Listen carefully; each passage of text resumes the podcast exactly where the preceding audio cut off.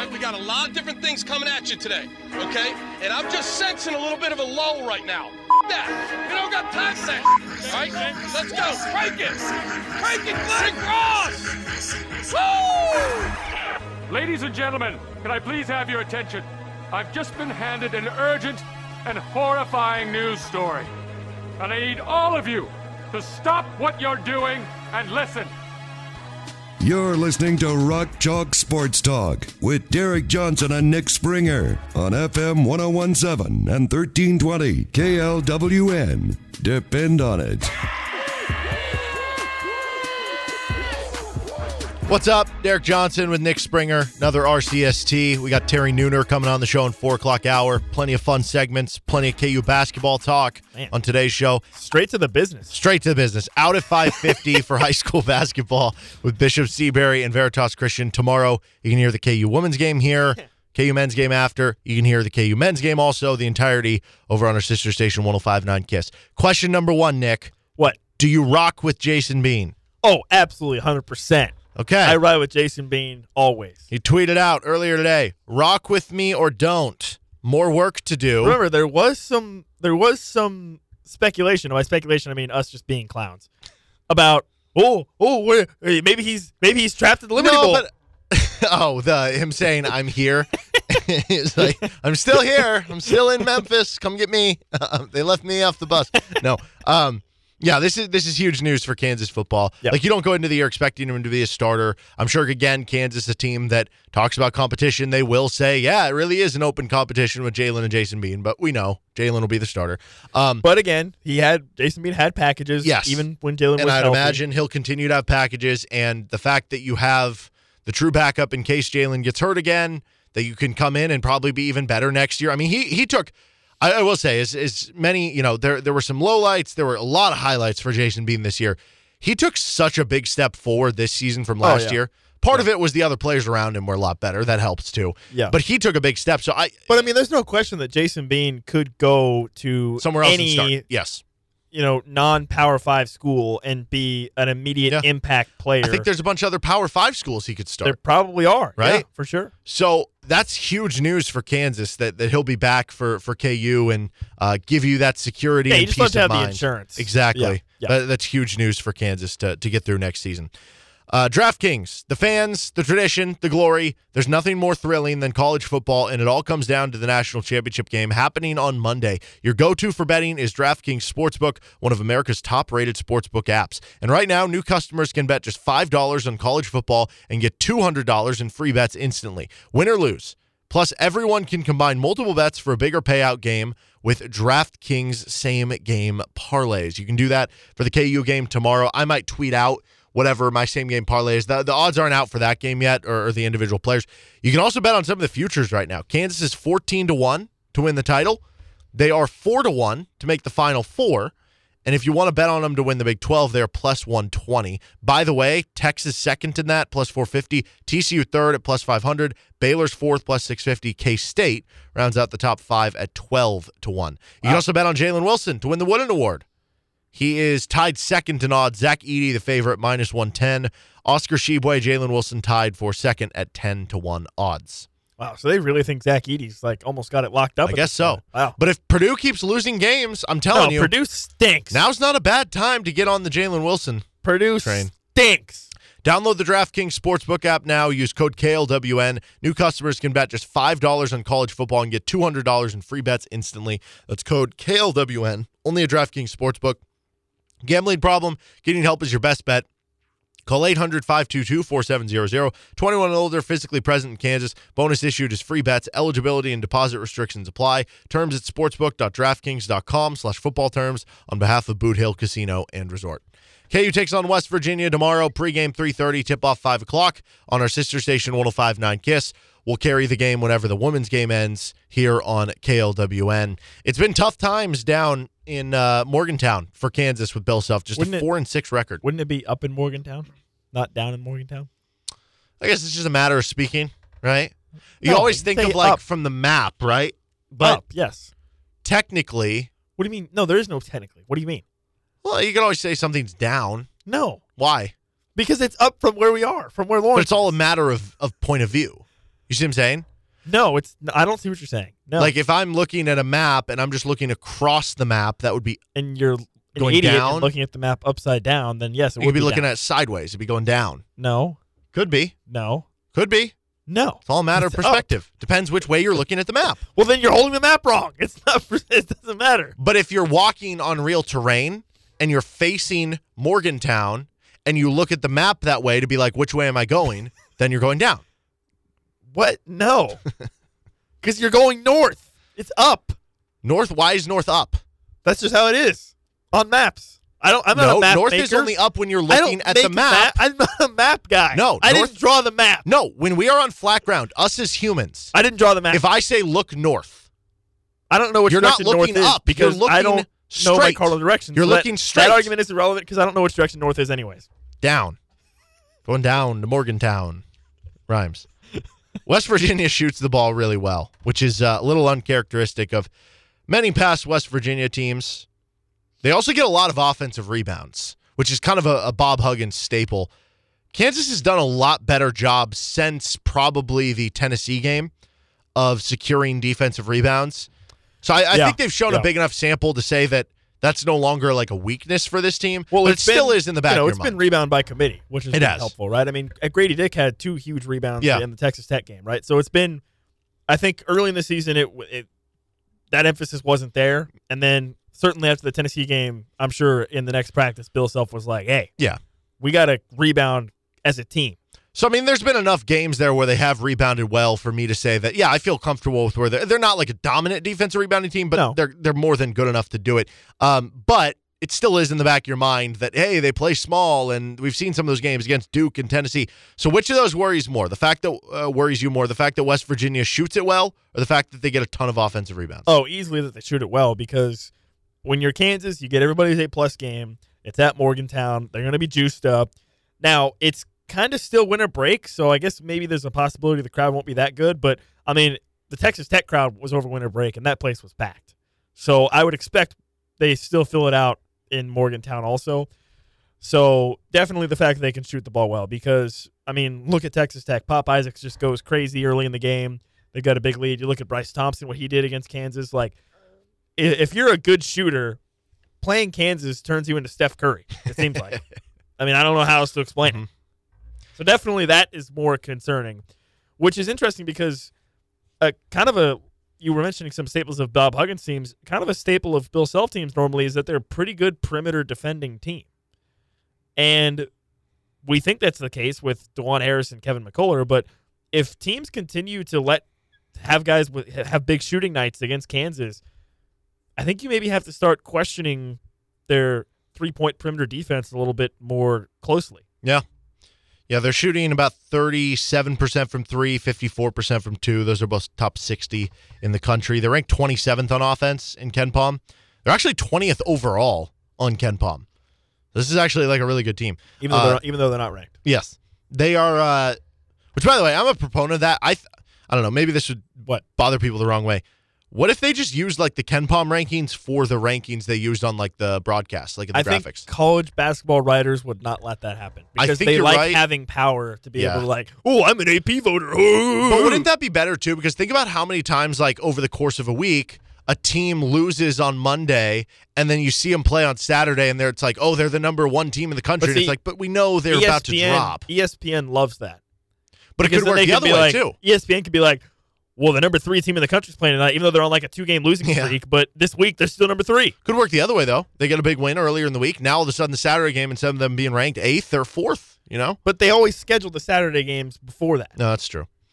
Uh, but anyway, West Virginia not quite as good defensively. It's still pretty good though. They're 33rd in the country in adjusted defensive efficiency, and the way they do it really well, they get a lot of turnovers. They are 33rd in the country in turnover rate defensively, turn you over about 23% of the time. They are 109th in steal rate. They're eighth in non-steal turnover percentage, which that's charges. That's just like forcing you into pressure to make you mess up, throw the ball away. Which that is an area that Kansas has really struggled in. Yes. Um, they've just been okay at the other sides of the defense, and they actually they they foul a lot. So get ready for Kansas to go to the free throw. I mean, they Well, are I don't know if you 318. saw the quote from Bill Self about how the Big 12, I guess, sent out a memo that said that they were Yes. going to crack down on physical play. So they're really going to call a lot. So we'll see what that means. I mean, And this is bad news because Kansas is 255th in the country in free throw percentage. That's not ideal. Not well, they ideal only for a shot game. four free throws in the whole Yeah, they game have against 14 Texas in their Tech. first two games. Now, I will say West Virginia is only 205th in the country in free throw percentage. So this could Okay. this could get ugly, Nick. Um, but yeah, defensively, the biggest thing is Kansas just hold on to the basketball. Just just Yeah, don't think- give them a ton of I mean, to me, that's the biggest red flag for Kansas right now. Like they obviously they've been on a roll. They're two and oh on conference play. They've they've been playing probably some of their best basketball of the season over the past month or so. And the and but besides all of that, the one thing that's kind of not necessarily been their Achilles heel because they've still been winning, but the thing that's been hurting them the most has been uncharacteristically poor transition passing or just poor passing that's led to dumb turnovers or whatever. So that, that to me is the biggest concern for Kansas right now. And you're playing against a team in West Virginia that historically that's what they're known for. Maybe mm-hmm. they haven't. Maybe that's not necessarily been like their calling card this season, but I mean that's what they've been known for, right? Is putting a lot of pressure on you and that you know that press Virginia style. And so to me, that's what I'm most curious to see in this game. And I, honestly, I think that falls on Dajuan Harris. I think Dajuan Harris has to has to say, hey, we got to be smarter with the ball. You know, when I'm on the floor running the point. Yeah. As far as some of the impact players for West Virginia, their their center is gigantic, but he's not really like a big scorer. He just kind of clogs the lane. Uh, their their their point guard is is kind of like in the same ilk of Dajuan Harris, like not necessarily going to put up huge numbers, but he's just like a, a good defensive player, a good kind of like game manager type. Seth Wilson, their shooting guard, is a good three point shooter. They've got like good length that they can uh, bring in at, at kind of the wing positions. Like Emmitt Matthews is a really good scorer, six seven wing who will come off the bench at times. But the two big impact players for them, Erik Stevenson and Tre Mitchell. Stevenson is like a six four shooting guard who's going to play a lot at the three, shoots the ball extremely well from different levels of the floor. Um, he was at a bunch of different schools before West Virginia. So he started his career at Wichita State. He was there in 2019 and 2020. Then he transferred to Washington. Wait, this is the same Erik Stevenson? Yeah. Yes. I didn't even realize So he transferred to Washington in 2021. Then he transferred to South Carolina in 2022. West Virginia is now his fourth school in 2023. He is giving Jalen Coleman Lands a run for his money. Uh, but he is he is shooting 57% on twos. He is shooting 45% on threes. This is a very very elite shooter. So you got to get out on him. You, you just have to defend him well. I don't know whose job that'll be. Maybe it'll be uh, Kevin McCullar if we're looking at him being the three. yeah. I think that'd be a I good mean- thing for Kansas. But Kansas has been pretty much switching everything. So They have. I, I So it'll just It'll switch just up. Yeah. end, No, you're right. Uh, but yeah, Tre Mitchell is also a guy who has transferred to a couple schools. Started his career at UMass, went to Texas last year, and had a pretty good year, but it was a little more up and down than you would have thought after he put up insane numbers at UMass. His his dad was like unhappy with the way that Chris Beard was coaching him, and he kind of left midseason. He actually he played in in the game in Austin that Kansas lost to Texas. He had 17 points. I think he might have been the one who banked in the I three. think he was, yeah. and then he transferred or he just left the program. Eventually transferred wound up with west virginia. Again very good player. Shooting 58% on twos. He's shooting 39% on threes. You can stretch it a bit. He's shooting 86% at the free throw line. So like good shooter for a big man. Six foot nine 225 pounds. Uh, that's going to be a really good matchup with him and jalen wilson. Yeah, yeah, for sure. And those are the two guys that I think you have to highlight as guys that could break the game for West Virginia in terms of just putting up a lot of points quickly. So for Kansas, I mean, you figure Dajuan Harris will be on Tre Mitchell for the most part, so maybe that'll help kind of lock him up. But then Stevenson, yeah, they've got to get out on him. And like we said, I mean, Bryce Thompson and for Oklahoma, we go back to the Oklahoma State game. He hit some contested threes, but he also had some threes that were kind of wide open, right? And sort of the same deal with Texas Tech. Pop Isaac had some good looks as well. Mhm. So you've got to find a way to mitigate those. I think this is going to be kind of a grinded out game for Jalen. I think he can outspeed Tre Mitchell, um, but he's not going to play, be able to play bully ball on West Virginia inside. So he's going to have to grind it out, which means I think that you need one of, if not both, between Grady Dick and Kevin McCullar to have good offensive games. I mean, I'm not Yeah, this- expecting Dajuan to have another 18 points, right? So where are you going to get that Yeah, offense? no, th- this feels like a situation where Grady Dick needs to step up and kind of match whatever three point shooting West Virginia Mhm. has. So I would look at Grady Dick, I think. Kansas wins if what? If Grady Dick shoots the ball well. No, that's fair. I think that's a very real thing. Um, I will say, Uh, Kansas wins if they have 12 or less turnovers. You had 12 against Tech, you were just fine. Maybe Okay. 13 or less. I don't know. Yeah, I- I well, just- that's a high bar to shoot for. I If like. you had, well, they had 12 against Tech, who was really good at forcing turnovers too. So maybe I'll, I'll, I'll say 13. If you get to, I'm not saying they can't win if they have 16 turnovers. They absolutely can. But then you're you just tighten your margin for error and you need to pick it up in other ways. If you have 18, 20 turnovers, that's how you certainly lose this game you would be in Morgantown. some serious trouble. Yeah. Flip side, West Virginia wins if what?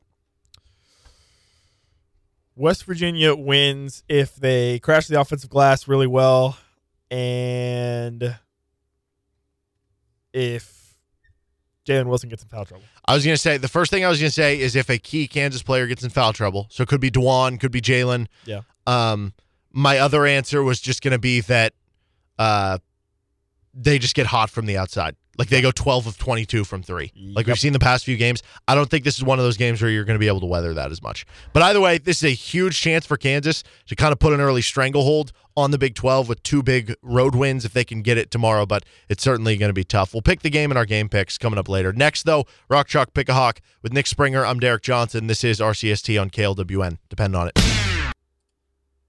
Welcome back into RCST. We've got some Bill Self audio ahead of the West Virginia game coming up next. Uh, you are killing me lately in Rock Chalk Pick a Hawk. You've taken a six to five lead. On a roll, man. I was up five nothing, five one, something like that. Yeah, I think it was five to one or five. Maybe it might have been five nothing. So, a reminder for the rules: you get a point for every point a player scores. You get two points for assists and rebounds, minus two if they turn the ball over. You get three points for steals and blocks, and you lose a point for every shot that they miss. Um, we added in the new rule at the start of Big 12 play that you can take one player, but no more from the opposing team. And Nick has been able to pick the player that I, I don't know. Maybe it's maybe it's he's great at picking them, or maybe Yeah. it is the the Nick boost that when he picks them, they are destined see, to have a good game. That's the question. Do I do I try to intentionally not pick a West Virginia Yeah. player so that they all suck and the and the Jayhawks win? I'll let you tussle with that one. Um, so I have the first pick this time. We're gonna go snake draft. It is six rounds. You'll have picks two and three as we snake back and forth. Uh, I'll get the picking started here. Oh, I've been taking Kevin McCullar in the first round the past few games, and he hasn't had as good of games. Now I'm not going to take him here this time, and I know he's going to bounce back and have like a great game. Um, so I'm I'm just I'm I'm just going to go with Jalen Wilson. I, I think there's certain ways he can exploit um, the West Virginia defense. There are going to be certain ways that he won't be able to, like in terms of the bully ball stuff, won't work inside on West Virginia. But I, I do think there are other ways that that he can step up, and, and he just always fills up the stat sheet anyway. So solid number one pick always with Jalen. You, you feel like you have a very high floor. Yeah, yeah, for sure. Uh, with the second pick, I am going to go with Grady Dick. I think Grady Dick's going to have uh, a big game. He was like pretty quiet against Texas Tech, even though I think he ended up with pretty a pretty Yeah, eleven of points, eight rebounds, three assists. I Yeah. mean, he, he filled up the pick a hawk points. He did, he did. So I'm going to go with Grady Dick as my first pick. I think he's going to hit a couple threes against West Virginia. Second pick, ooh, I think I have to go with Dajuan Harris, just for what he can do with in terms of assists. You get extra points for assists, and obviously had a big game scoring as well against Texas Tech. So maybe he's even if maybe he scores another 10, 12 points against West Virginia. So I'll go with Dajuan Harris. Okay, well, I didn't think Kevin McCullar was going to last to me, but here he is. I'm going to call for the bounce back game, at least hope for it here. Um, you're going to really need your wings to, to have a physical rebounding game because of the way West Virginia gets those offensive rebounds, and Kevin McCullar's been able to step up in some of those other games for Kansas to keep him on the uh, defensive glass well. So I'll go with Kevin McCullar, and then. Hmm. See, this is a tough game for KJ Adams because their big man is like 300 pounds, six foot 10. and also, like, because they get so many offensive rebounds, like, I don't know, what if he just gets in foul trouble? That scares me a little bit. But maybe he can exploit him on that short roll stuff. I could take one of the West Virginia players. I could take Bobby off the bench. I'm not gonna. I'm. I'm not gonna overthink it though. I'll just go the last starter. I'll take Okay. KJ Adams. I think that's probably your safest pick, Mm-hmm. honestly. All right, so I get two picks now. Yep. All right, well, I think I have to go with Bobby. I mean, he's your most reliable bench guy. He's going to get uh, the most number of minutes off the bench, and then I think I will go with Zuby as well. not necessarily because I think KJ is going to be in foul trouble or that KJ is going to struggle, but Zuby has been the first big off the bench. And if Zuby comes out and he gets, you know, two or three rebounds, two or three points, I mean, that's that's all I'm really asking for him from that pick in Rock Chalk Big Hawk. So I'm gonna go with Zuby for my next pick. Yeah, and I think that's good. And because West Virginia does play bigs, maybe it's maybe it's a little extra minutes for Zuby in a game like this. I uh, I I don't feel comfortable taking Joe Yesufu because we don't totally know his status right now. Um, MJ Rice just hasn't been able to gain trust, and I don't think playing in Morgantown is all of a sudden going to switch that up. So I'm not going to go with him. I'm just going to go with another center in case anybody gets in foul trouble there and they have to go with somebody else. We saw Cam Martin be the the next big off the bench. That would be the natural one. But in a game like this where it could be more about the physicality side, maybe this is a chance Ernest back for Ernest? Come back. Question mark? So I am going to go We Ernest didn't, Udeh. we didn't get to it yesterday, but somebody in the KU mailbag asked if Ernest Udeh was still on the team. The answer is yes, as picked in the Rock Chalk Pick Hog here. And then I'm just going to cover my bases with the other backup center. I will go Cam Martin with my next pick. All right, so I have how many? Play- I have four players right now, so I Yep. got two picks. Mhm. All right, I'm gonna go. I don't. Again, I. I don't know that I can pick a West Virginia player because of what's happened the past two I mean, you could pick like you could pick like a Joe Toussaint, who's a guy at West Virginia. He's a starting point guard. He gets like eight but or I, 9 I'm not. points I'm per not trying to throw. Doesn't put up huge numbers. I'm not trying to throw pick a hawk either, though. Like I'm trying to win. I But mean, that's I'm, what I'm I mean, saying. I'm on He a could- huge win you know, this guy is he's gonna. No, like, that'd be even worse though, because if I pick a guy who's But you're not hedging that it. good, and then he goes off plus the but rest then of the wouldn't that well? that be the the test study? That would be the guinea pig. If he goes off, then we know it's a real thing. but then if he sucks and I lose pick a hawk, But that's I'm I'm saying. gonna He's a high floor player. He might not get the blowout game, but he might get you at least you know 15 points. Oh boy, I'm gonna go with MJ Rice okay, as my next pick. you have another one. then one. I have one more pick. Mhm. All right, I think I just I think I'm just gonna have Zach to rip Clemence the still off. out I'm gonna there. have to go with it. I'm gonna have to go with a West Virginia player. I, I I'll go with um, I guess I'll go with Erik Stevenson. okay. I mean, he's a 45 percent three point shooter. Yeah, seems like the type of guy that would have really hurt Kansas from the outside. They've struggled defending the three point line through their first two Big 12 games. That's a good call. So I have my last pick. I haven't taken a West Virginia player yet. I was going to kind of just, if you were going to take one of them, should make a rule that the player you pick from the opposing team has to be with your last pick. no, Okay, I don't like the strategy in that because then it's just guaranteed whoever. you know you're gonna get a good player. Yeah, Okay, that's fine. I- I, think there's some strategy No, that's in fine, that's deciding fine, when you want to take them. All right, that's fine. So I, I was going to take either Stevenson or Tre Mitchell because you didn't take Mitchell, and, and honestly, I don't I don't know. I was kind of torn between the two. I think Mitchell gets more rebounds, although he's not like a great rebounder. He's getting five a game, but he certainly hurt Kansas last year when they played in Austin when he was a Texas Longhorn. I'll go with Tre Mitchell on uh, the inside. So I have Okay. Jalen, Kevin, KJ, Ernest, Cam, and Trey. You have Grady, Dajuan, Bobby, Zuby, MJ, and Erik. I kind of liked my team this week or this game there. Let's see if I can. Uh, I think you're gonna lose again. Who who wins if that's just your actual like lineup? Like actual- forget the pick a hawk. Team. I don't have a point guard, so it's probably I have McCullar running the one. I have well, and I've got two elite shooters. yeah, no, it's you. I have McCullar running the one. Jalen's my two. KJ is my three. Cam is my four with Tre Mitchell at the See, five. I can roll out. I can good. roll out Dajuan as my one. MJ is the shooting guard. Grady and Erik Stevenson. Yeah, And yeah, you're Zuby. wiping the floor with mine if it's just an actual five on five game. All right, he's Nick Springer. I'm Derek Johnson. This is Rock Chalk Sports Talk. Some Bill Self audio next.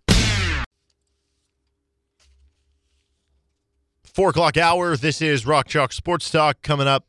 We are going to have an interview with Terry Nooner, the KU Women's Basketball Associate Head Coach. Uh, we also got some Jalen Wilson audio sports stock market game picks coming up. If you're looking for the perfect destination for your next social or corporate gathering, Venue 1235 has you covered, located right off I 70 and five minutes from downtown Lawrence.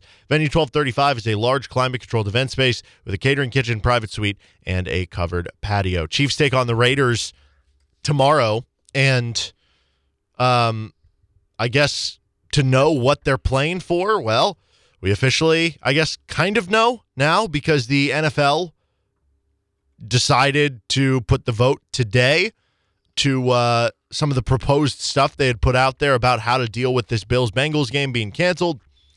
And uh, it was voted upon. Everybody voted for it except for one team. Is that right? Just the Bengals so, yes. were the only team, Bengals were the only team. which you voted. understand because they got kind of screwed by this. Not as much with the one seed stuff, like that probably wasn't going to happen for them anyway. But um, I, I mean, I guess it could have if they would have played the Bills and then the Chiefs lost this weekend. But they they have kind of a weird thing as part of it where so technically because of the extra game, like if they lose to the Ravens, I think then it's in a weird situation where they would be half a game better than the Ravens for the division because they played one less game. So they would have one less loss, but the same amount of wins. And then the Ravens would have been 2 0 against them. So it, it creates this weird uh, divisional round drama. So nonetheless, um, basically, Bills Bengals not going to be played. As far as it pertains to the Chiefs, what does it matter for matter for the Chiefs? Basically, it could mean a neutral site AFC championship game. Now, when I say could, here's why. And, and let me also say for the battle for the one seed, so who gets the bye, it's just based on like winning percentage. So yes, if Just the beat the Chiefs Raiders. beat the Raiders, they get the bye. They are the one seed. It's that simple. Now, for where the AFC championship is going to be played, it could either be on a neutral site or it could be at the home team. Here is how it is determined it will only be on a neutral site if both teams had a chance at the one seed. Basically, what that means is if you included the Bills Bengals game happening, that both teams would have had a chance for the one seed. So, for instance, if the Chiefs beat the Raiders this week and the Bills lose to the Patriots, then the Chiefs would still host in Arrowhead the AFC Championship. against the Bills. Correct. If that happens, well, against anyone at that point. even if the even if the Bengals win, Yeah, because the Bengals have four losses. The Chiefs have three. yeah. But if the if the Bills lose, they had four losses too. Yes, and the Chiefs would have three.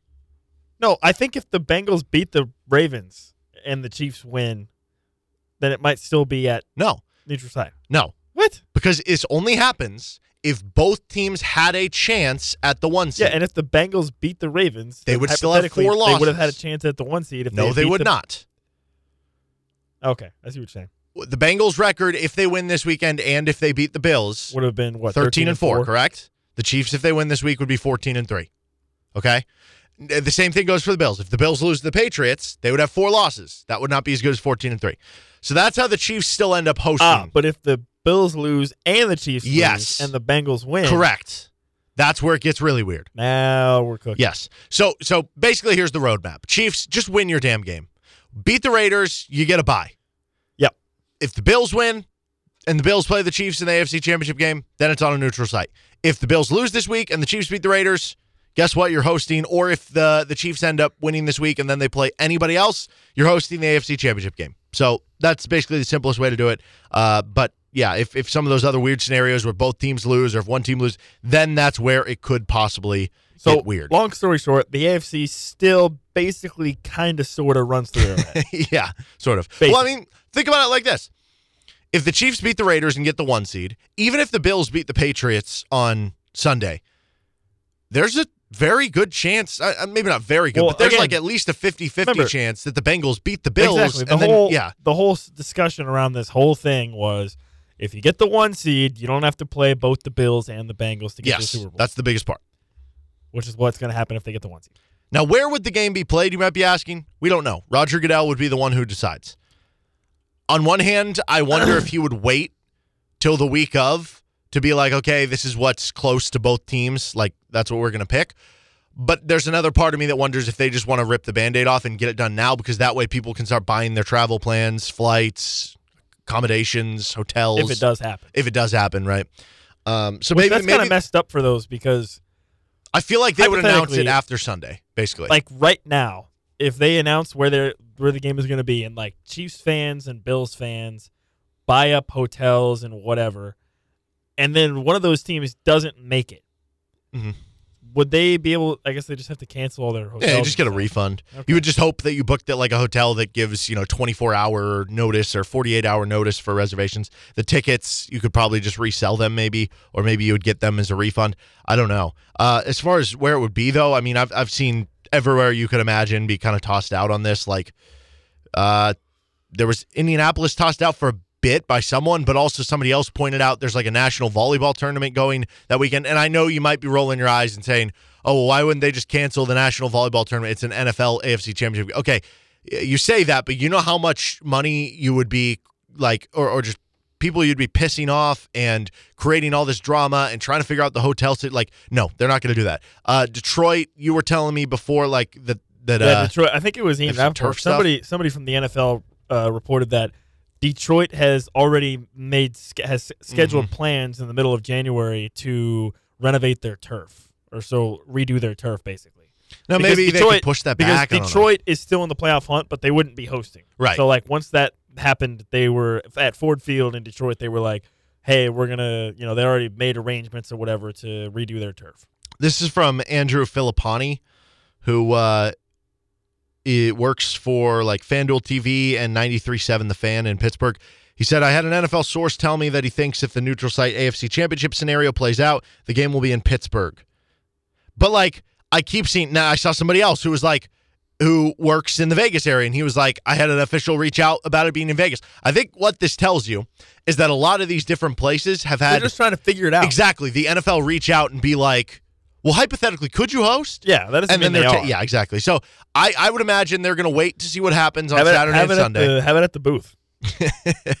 have it at uh, Sporting KC Stadium. um, eh, they're going to wait to see what happens Saturday and Sunday, and if they need to throw in that there is going to be a possible neutral site, then they'll announce it on like Monday. That would be just my guess, without without actually knowing there. Uh, as long as it's not in Indianapolis, let's do it. I don't want it to be in Indianapolis because we saw Chiefs go to Indy earlier this year. The the weird half dome where the sun was coming in caused them issues, and also the Chiefs have uh, not had favorable times against the Colts in the playoffs in the past and in that arena. So I want nothing to do with it. Stay as far away from it. Everywhere else, whatever. Is there anywhere you would want it to be? Man, I don't care. I mean, for like travel purposes, it'd be cool for Chiefs fans if it's in like Minnesota. I feel like that would be actually good, but Minnesota's in the playoffs, so that might Minnesota not work. could be hosting their own. But like that would probably be kind of in between both fan bases. Um, nah, I don't, honestly, I don't care. No, If it's It- not at Arrowhead, I don't care. yeah, and if you get there, it, you know, it, you're playing in a big moment. Doesn't really matter at that point. Maybe it'd be fun if it was in a dome though, because you could have Mahomes versus Burrow or Mahomes versus Allen in a dome, just high score track mate. I don't know. Uh, well, Sure. maybe if it does end up like- happening in Vegas, I don't like domes though. well, if it does end up happening in Vegas, then uh, tomorrow's game would be a little bit of a preview for the Chiefs playing in that arena this season. How, how do you view the Raiders coming into this game? Because on, on one hand, the record is obviously not good, but we saw them put up 34 points and nearly beat the 49ers last week. Like by point differential, they're actually 14 points better than the Minnesota Vikings this year. Yeah, it's interesting because for the Chiefs, you know what you're dealing with with Derek Carr. You Mhm. played him 17 times or 16 times, however many times you played him. With Jarrett Stidham, he's kind of a wild card. You don't know. I mean, obviously he looked great against the 49ers and they scored a bunch of points, but I don't know. And also there's been reports of Josh Jacobs. He's not been at practice the past couple days for the Raiders. I don't really know what his status is. I think he had a hip injury. Uh, but also uh, I don't know what his status is. So I'm not really sure what to think of Dar- Jarrett Stidham and the Raiders offense. Like the Chiefs defense has, if you think about it, they've really been playing pretty well, kind of over the past month or so. It just doesn't really feel like it, I guess. But I, I don't know. I mean, obviously, this is a game that the Chiefs should win.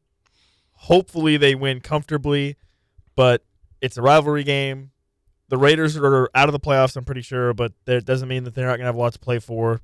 And obviously, you know, the Chiefs have reached KU basketball territory where you pretty much get every team's best shot every week. Do you remember the the Jarrett Stidham game in Kansas City? I, I think Brian Hoyer might have started, and he came off the bench. It was like a Monday night game. Uh, Chiefs ended up winning twenty six to ten. He went five of thirteen for sixty yards, a touchdown, two interceptions. I don't remember that. That was like his rookie year, maybe in the COVID year, second year, So, maybe. like 2020. Yeah. Um, but he got another chance to start here. And again, against the 49ers defense that outside of the game that the Chiefs played, They've been the best defense them. in the NFL. yes. And and like nobody's been able to score on them again except for the Chiefs, but the Raiders did. He went 23 of 34 for 365 yards with three touchdowns. Did have two interceptions. One of them was uh, batted ball by the defensive lineman that jumped in the air and then got intercepted. Also had 34 rushing yards.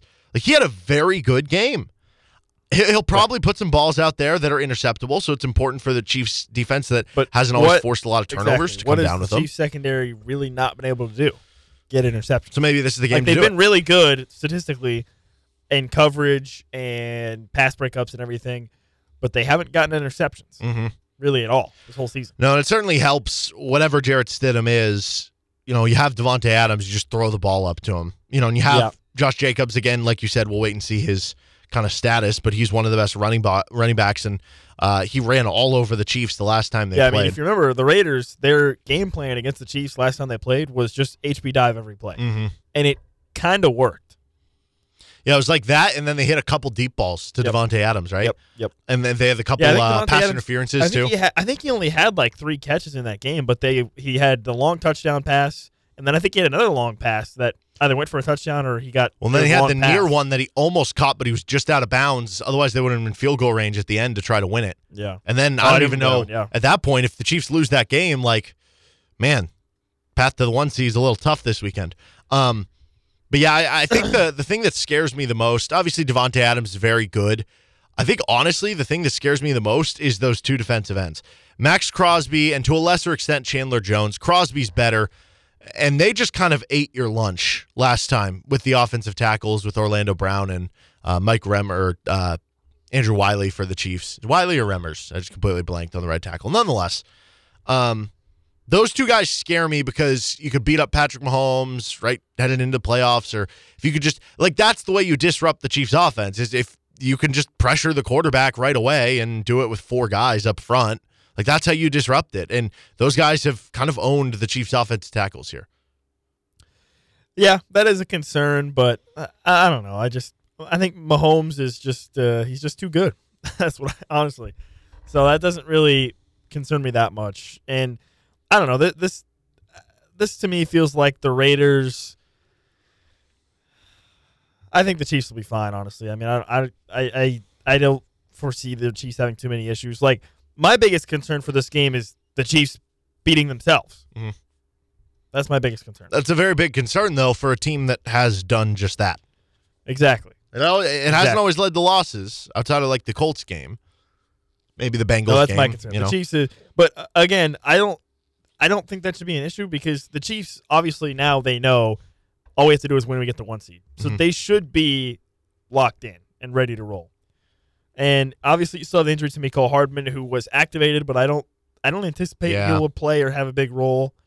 Skyy Moore's out. Skyy Moore is out, so you're looking, you're looking at Kadarius Toney, Justin Watson. MVS, Juju Smith, Justin Watson. Justin Watson, Gonna maybe score a touchdown. Justin Watson can't catch anything. He's going to get a touchdown. He can't catch. This is his game. He can't catch air. It is his time. He literally can't catch air. He sucks. No, he doesn't suck. That's what I mean. But he did have some bad drops. Mm-hmm. Well, how obviously we know that the them just winning the game is super important for the playoffs because it gets you the one seed, it gets you the bye, and uh, a lot of stuff in front of you. But just in terms of, let's say I guarantee you they're going to win. Like, how important is it to you that they win the game by? Because they're they're like nine point favorites. How important is it that they win a game where you feel comfortable about it? Like it's it's a ten point win or fourteen point win versus if they do have to kind of eke it out again, like we've seen over all these Honestly. I don't think it matters how they win the game. I really don't. I mean, this is this is this is what the Chiefs have been. They've been kind of dominant, but still eke out wins, or they've been pretty good and shot themselves in the foot a bunch of times, but still get wins. I don't think it matters, especially because if you guarantee they win, you know they're getting the one seed. Mhm. So I don't think at that point it doesn't matter how they win. I really don't think it matters. I don't think so really either because I mean you just saw it last week. Raiders almost beat the 49ers. And it, it's funny because the high bar that the Chiefs have set is basically what creates this this drama and feeling uneasy about these close wins. But when other teams do it, when like the 49ers do it and they go on a roll, it's like, oh, they're the hottest team in the NFL. It's based or, on or people expectations. just forget about it. Yes, it's just based on expectations. You don't expect the 49ers to be on the Chiefs level with Brock Purdy. So when they win a game, even if it's close, it's like, wow, that defense. Whereas the Chiefs win a game close, it's like, what's wrong with Patrick Mahomes? They didn't cover the spread, you know, or, or not Patrick Mahomes. Or what's wrong with the Chiefs, right? Um, they're they're still fifth in the NFL in point differential, which, you know, ideally, also they are also number one in points per game. Yeah. Also.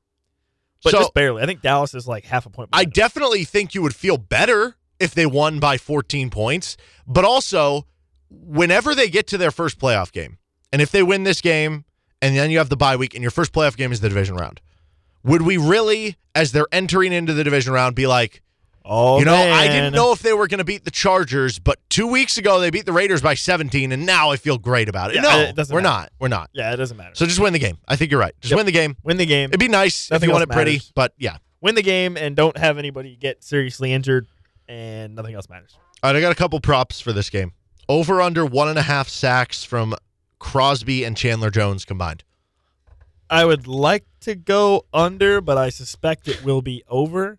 So I guess I'll go with uh, with over. Yeah, I think I'm gonna I don't go know. This, over. this also could be a game where, especially if the Chiefs are up early, Andy Reid just just decide. Andy Reid might just decide. You know what? Save let's the just run for the HB dive. playoffs. Yeah, let's just Yeah. run HB dive every play and just let Pacheco be a maniac. No, we've absolutely seen that happen before. So last game when they played, Crosby had two sacks, and uh, Chandler Jones did not have one, but I want to say he had like a quarterback pressure at least. I remember him being in on like a big hit on Mahomes. So it was was over last game. I'd probably lean over this game.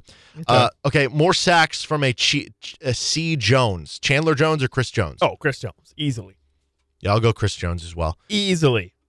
Over under one and a half special teams mistakes. I'm gonna go under.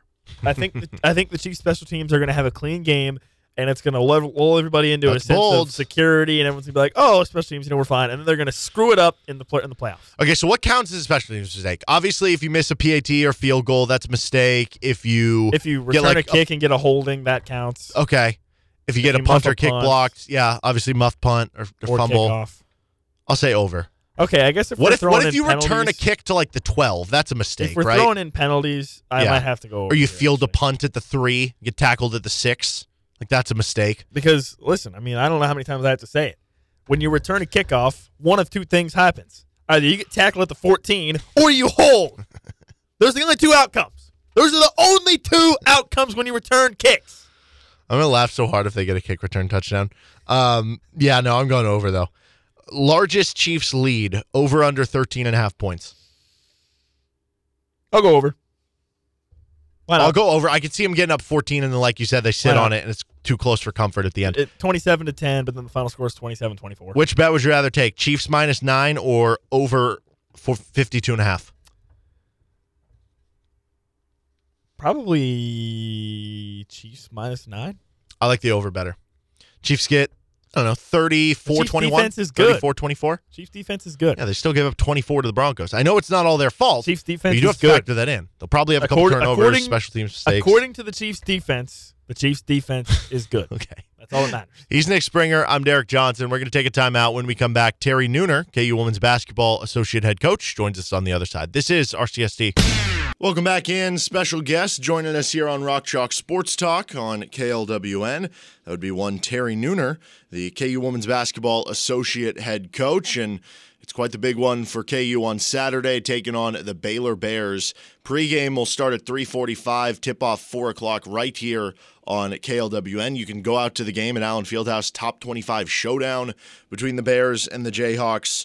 Uh, before we get to that, though, into that game, back-to-back Big 12 wins to open up the season for you guys, both by 15 or more points. What has gone right for you all to to lead to those positive results?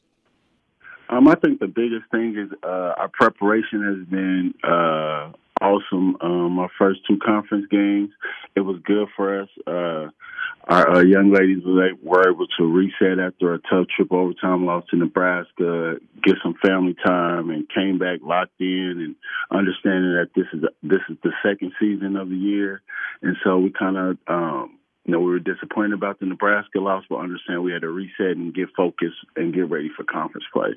I think the other part is I think we're finally starting to get all the way healthy. And and the Nebraska loss specifically, I mean, playing a game that goes to triple overtime, did that kind of work out that immediately after you had all that time off for players to kind of get back rested? Yeah, well, Coach Brandon was big on. He wanted to try to give us some type of um, real challenge be, be, before the break, which is why we we wanted to play on the road against a preseason top twenty five team. Um, so we just just give ourselves a test. Um, you know, they always have hostile crowds, and we understand to to win and compete for a Big 12 championship, you got to play in Ames and and Manhattan and all these different places. So let's test ourselves early on and see where we are, and so that way we can see our growth when we have to face those uh, that type of adversity during conference season. Taiyanna Jackson right now is averaging a ridiculous 16 points over 18 rebounds per game through those first two Big 12 games. It, seems like her progression was already great from what she did last year to getting even better this year, but is she getting even better over the course of this season?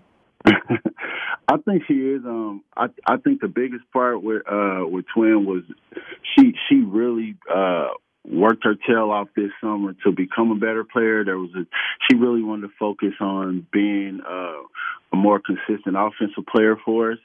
And she wanted to be stronger and she wanted to be in a lot better shape. And those are the things she locked in on. And because she locked in on those things during the summer, it's really starting to pay off for her now. Does it feel like she is deep in the running to, to possibly win Big 12 Player of the Year?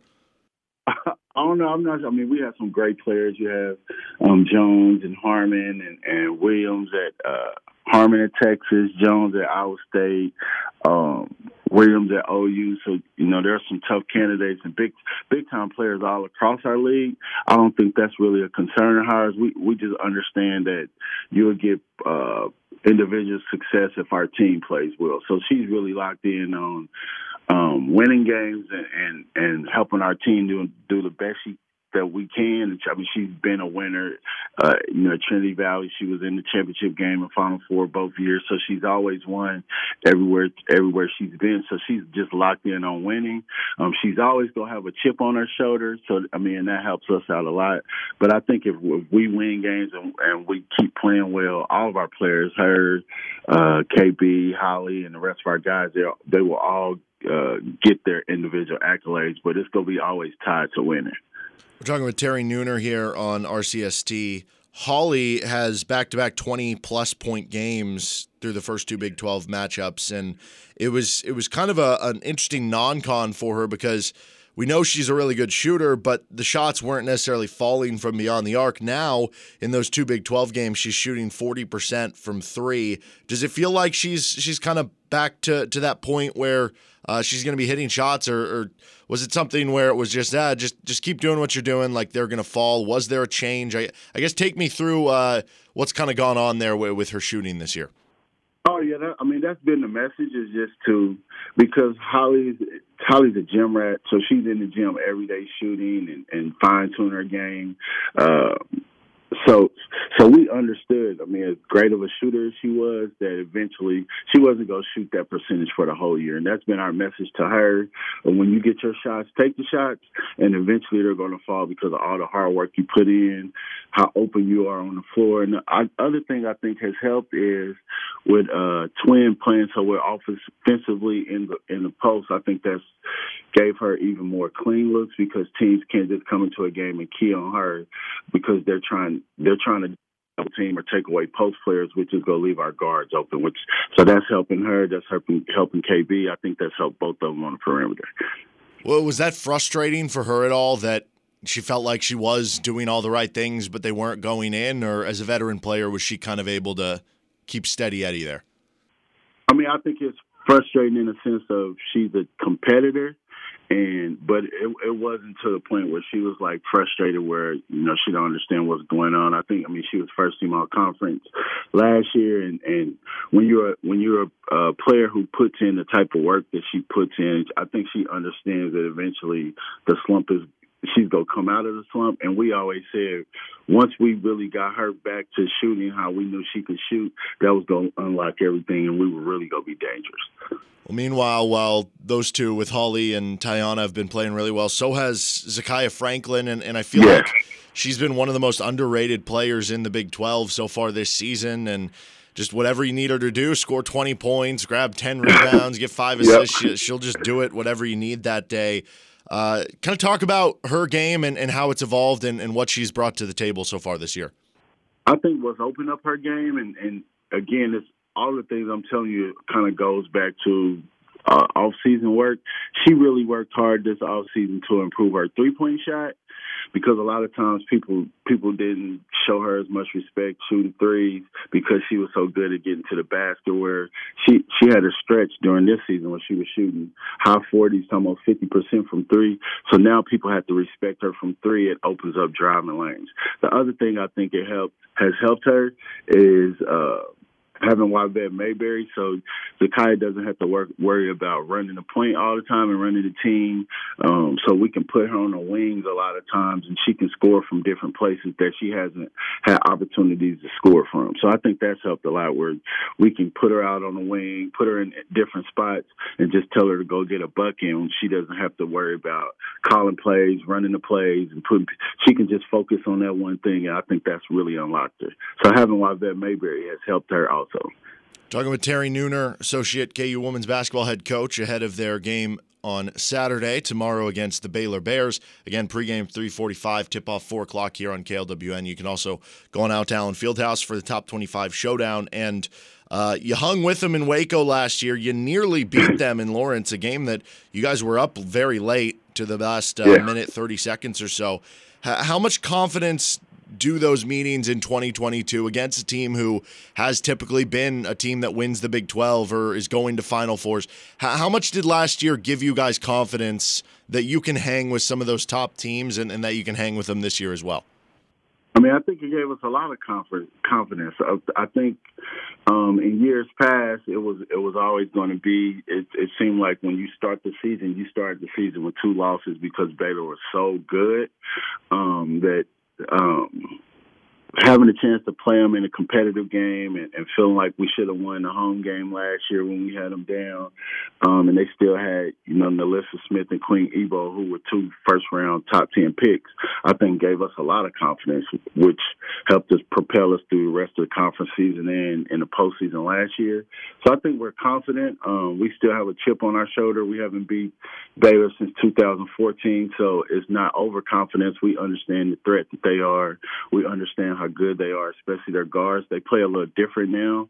They're they don't play as big with Coach Mulkey being gone, but they're still a big time threat, and they're the champion. So you have to knock off the champion. So, what are the keys as as far as what they're going to bring to the table? What you guys need to do well to to come out with the victory tomorrow? Uh, the biggest biggest few things is, is making sure we keep their guards out the paint. Um, they play three dynamic guards who are great uh, in their offense. They run a lot of whole lot of ball screens um, each possession. So our ball screen defense is gonna have to be great. Um, that's one of the things we pride ourselves on being good at. So having great ball screen defense, keeping them out the paint, and really just trying to dominate the paint. All right, I got a couple fun ones to finish up with you here. Do you have a New Year's resolution?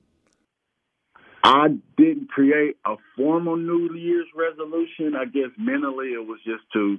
I worked out um, every day since the New Year started. I've changed my eating habits a little bit. So just trying to get myself in better condition, better better shape, and health overall would be probably my one. And to read more books, like I need to read more physical books and not just the ones on my phone. Oh, those are those are both good ones. Do you if if you had to pick one other coach who is most likely to accomplish their New Year's resolution, who would it be? On our staff? Yes. It would probably be uh, the new coach. It would probably be uh, uh, probably Coach Corrales. Um, she just recently got got engaged uh, over Christmas break, um, so I'm sure her New Year's resolution is probably going to be something that a bride would want to accomplish. I know with my wife, we were engaged. She was focused on making sure she was the skinniest, smallest person she could be, so those wedding pictures could look dynamic. So I'm sure her, I'm sure her New Year's resolution is going to be somehow connected to a wedding and being a fiance, and, and she's not go not me her New Year's resolution if it's connected to that. Love it. Well, Coach, I appreciate the time and uh, good luck tomorrow against the Bears. Thank you. Rock out. That was Terry Nooner, KU Women's Basketball Associate Head Coach, joining us here on Rock Chalk Sports Talk. KU winning their first two Big 12 matchups with Oklahoma State and Texas Tech. Tech uh, finished to or picked to finish around kind of the the middle, like around six seven range of the Big 12. Um, so this one will certainly be the jump up because it's really that top five or top six in the Big 12 that could all be like really, really good NCAA tournament teams.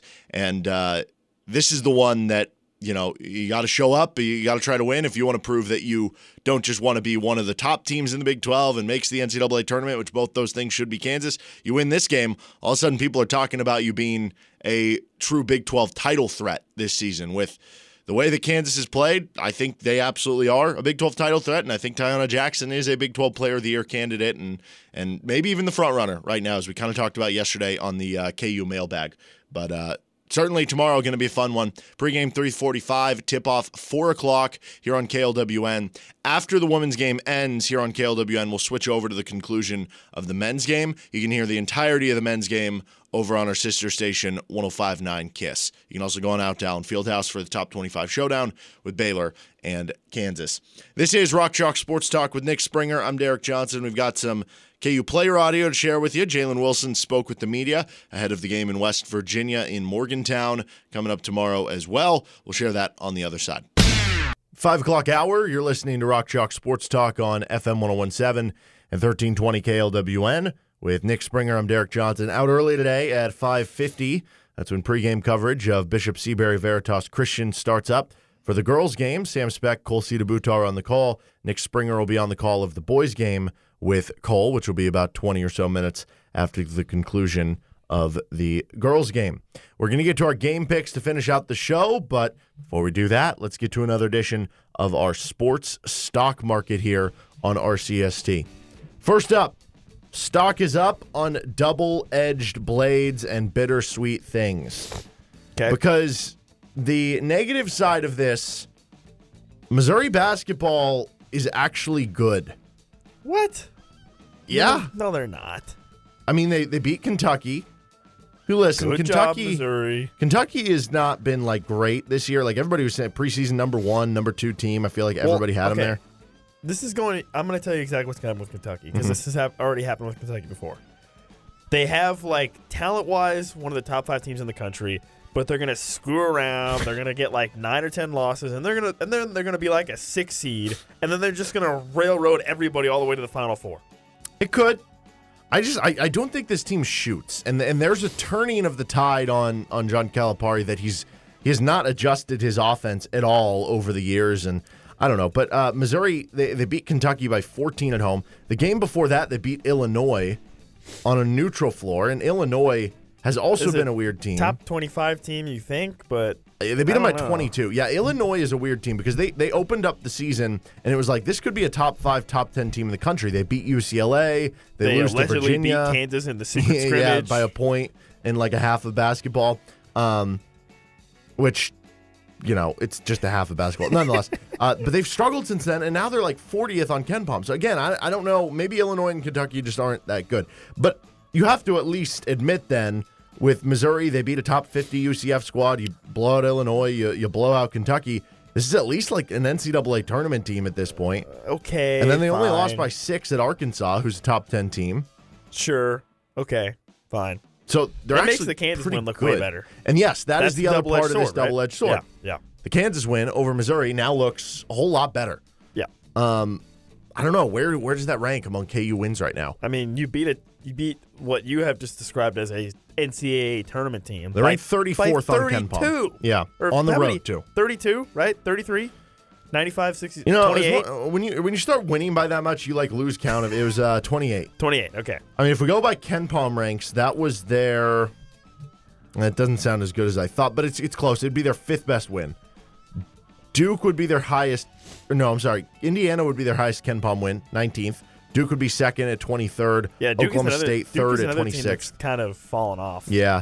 Um, Tech would be fourth at 32nd. Missouri fifth at 34th. How about this? West Virginia. We talked about this earlier in the show. Ranked 20th. That means if Kansas wins at West Virginia on Saturday, now West Virginia could drop in the rankings at that point, but that would be Kansas's second best win by KenPom rank, and because it would be on the road versus the Indiana one being at home. Basically, what I'm saying is KU, if they win at West Virginia, it's their best win of the season. be their best win. Yeah. That's pretty wild because it's not like a, a ranked team in, in like the AP top 25. Yeah, I know. I saw uh, there was there was some discussion on Twitter. I don't I, I didn't remember exactly, but it was like somebody was saying like, "Oh, well, Kansas should be number one in the country now," and somebody's like, oh, well, they beat two unranked teams and they barely beat them when they needed the help of the officials. Like, dude, the Big 12 is the best conference in the entire country, and they beat 2 Mm-hmm. teams. Like, what, what, what more do you want? Okay, stock is up on Alabama football. Maybe Oh. saying what? How could it go even further? Well, I think it's taken a bit of a dip this year. You you miss out on the playoff. You lost in the title to Georgia. Is Georgia the new Alabama? Yeah. You know, those Yeah. those are all the questions. It's like certainly I mean, if Georgia wins the title this year, they they've got to Yes. be at least on the same playing field as Alabama. Well, that's the thing. I, I think that Alabama is certainly one of the premier programs in the country, but what we're used to with Alabama is that they are the premier program in the country. And if Georgia wins it all this year, you have to say Georgia is the premier program at this point in time. It would have won back to back titles, including over Alabama um, in 2021, 22. 22.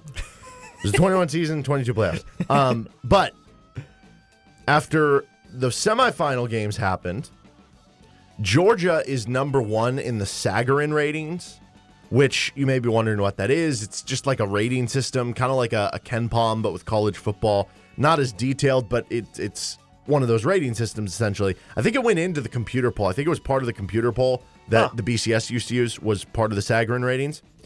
And college football recognizes technically the Sagarin champion. You can claim a national championship off that if you would like. If you were number one in the Sagarin ratings.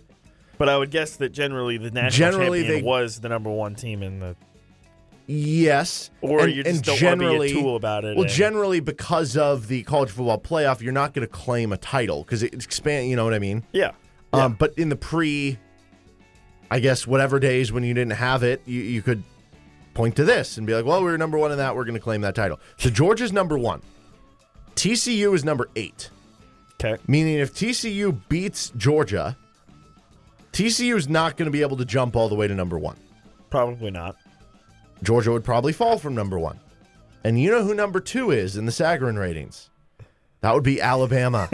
Meaning that if TCU beats Georgia, Alabama technically can claim a national title. Well, and if TCU beats Georgia, then Alabama would have a transitive win over TCU because they beat K State, who just beat TCU. That's a good point. I didn't even think about that. So there you go. And they blew out. They blew out K State. So like, yeah, Exactly. you have a, and they can just sit there and be like, well, we never got to play Georgia because they didn't. Yeah, they didn't yeah. play Georgia this That's year. They true. would have been like, Yeah. you know, if we would have, blown out Georgia yeah, too. If LSU didn't get a, a fluky two point play against us, we play them in the SEC title and we beat them. Yeah, and then you're in the playoff. I don't think they would claim it. No, it would be I mean, funny this if they would did. be this would be like astronomical levels of tool Mm-hmm. to claim to claim this as a national championship if that happened. Yeah. It's like you have two losses. Unbelievable. Okay, uh stock is up. No, I'm sorry. Stock is down. Oh well, you got to get that right, man. Stock is down on the lie that coaches tell about never paying attention to what's going on in the media. You see this all the time. Coaches will be like, "Oh, I don't I don't watch Sports Center or I don't pay I've never- attention to what you're writing." Yeah, I've never read you- a single article Yeah. about anybody. Yes, yeah. exactly. Yeah. And and I'm not saying that they're paying attention to everything or that they're listening to every show or watching every show, but like there there's this one I, I think picture of like Mack Brown where he is like in his office and on the the computer screen is a like the 24/7 sports page for for Texas Longhorns. And he would say in his press conferences like I don't read anything you guys do. Like to some level, again, I'm not saying they read every article or listen to everything, but like they're at least watching Sports Center They or they might are. be plugged into a Exactly. They have somebody telling them. Yeah. Maybe they're not the ones reading it, but they have somebody reading it for them to tell them if they said anything about them or the program in it. That's just what happens, right? Because but but it's it's, it's smart. I'm not saying it's like sour grapes. It's it's Yeah. keep an eye on yeah, where the pulse of the program. No, is. yeah, no, I, yeah. It's not. It's you definitely want to know what the public Yeah. opinion absolutely. of your of your team is. So this is uh, Jim McElwain, who is the former Florida head coach, most notable for the uh, denial of the naked shark picture, which he was asked about, and he had to deny it over and over again, and was not happy with it. Um, so he ends up getting fired from Florida. Eventually, takes over at Central Michigan. They had a really good year last season. I think they uh, either played for the MAC title or won the MAC title a season ago. This year, they took a step back. And Yeah, I don't even I don't even think they made a bowl game this year. No, they didn't. Uh, somebody. It could be Jim McElwain. It could not be Jim McElwain because it'd be easy to you know hide behind a, a fake name. But um, on the Central Michigan, one of their like forums, one of their boards, is the, Chippewa, Chippewa- Index. It- yeah, I Maybe I don't know. I can't read that. The last word of it. Nonetheless, one of their forums, their message boards. It's somebody by the name Jim McElwain is the username. No like number. It's not like Jim McElwain. You know, eight hundred twenty-four or whatever. It's just Jim McElwain. He says in the post, "This is head coach Jim McElwain, and I wanted to post on here to communicate with our fans and alumni that this past season." was unacceptable. There's not a single person on this staff or in this locker room that is anywhere near happy with our on field product. I'm here to let you know we won't accept failure on the field or in the classroom. This upcoming season, there will be significant improvement. And that is a promise. Stay tuned for some exciting development. Fire up chips! Exclamation mark. Okay, you want to know what my immediate, you want to know what my immediate reaction to this is? Yes. Central Michigan has message boards. what? I didn't even know that. Are you kidding me? How far down the list do you think we have to go for teams that have message boards? Like, do you think D2 teams have message boards? No. No well, chance? I mean, if Central Michigan has it, then I mean, Like a really good D2, like a Ferris State. Like this, like North Dakota State probably They 100% have one, yes. Yeah. South Dakota State Yeah. Mm-hmm. probably has message boards. But I mean, after like the top ten FCS teams, Probably not. mm, probably not. And then D two, uh, I don't know. I think it's dependent on regionality too. Like if you're if you're even like a if you're usually the 15th to 20th best FCS team, but you're like let's say it's like Montana State They- and there's Montana no there- State probably has. th- there's like boards. nothing else out there. There's Yeah. there's no NFL teams, there's no Yeah. professional teams. No, like that's that's all they have to do, right? That is true. But well, and think about it. If, if you're if you're a Texas team, even if you're like a D Yes. two Texas team, you you probably have just cuz it's Texas. just because it's Texas. Yeah. But like if you're if you're somewhere where most people are just like, no, I'm just gonna root for the nearby D1 school. You know what I mean? Like it's it, it's probably not the case. So do you think it's actually him? Do you think that's actually him? Uh, I mean, I I see no reason to believe that it's Like there's not nothing him. in there that would.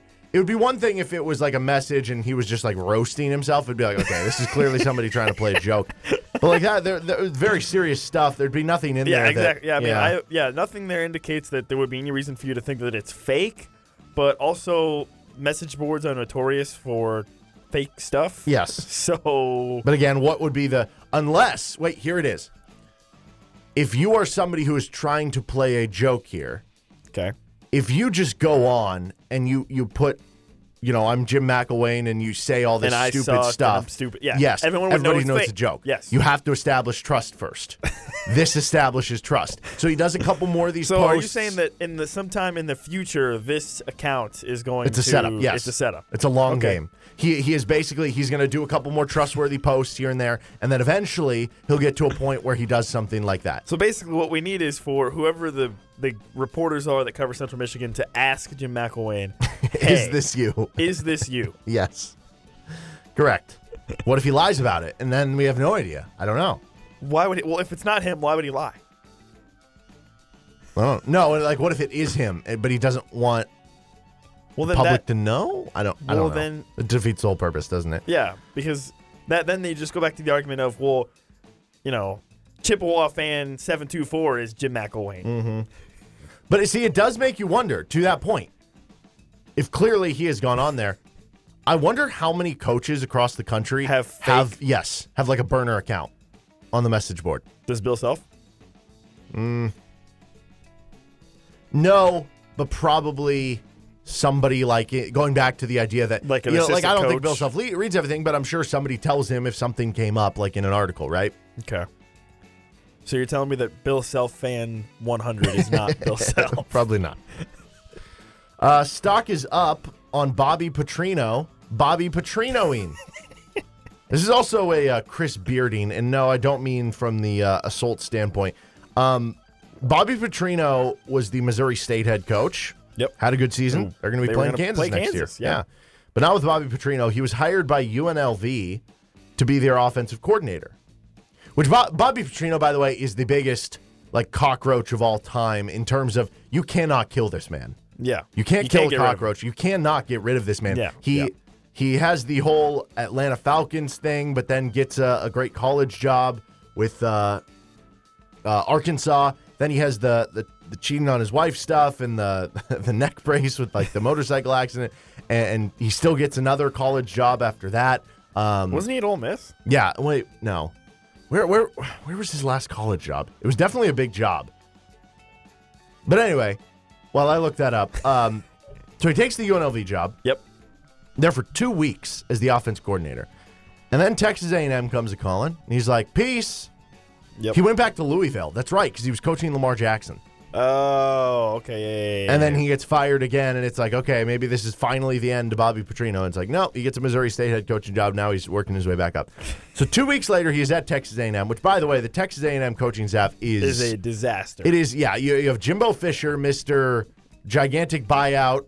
Uh, Yep. You have And DJ now- Durkin at defensive coordinator, who was the Maryland head coach when the player died as part of like conditioning, Yep. and now you have Bobby Petrino as the offensive coordinator.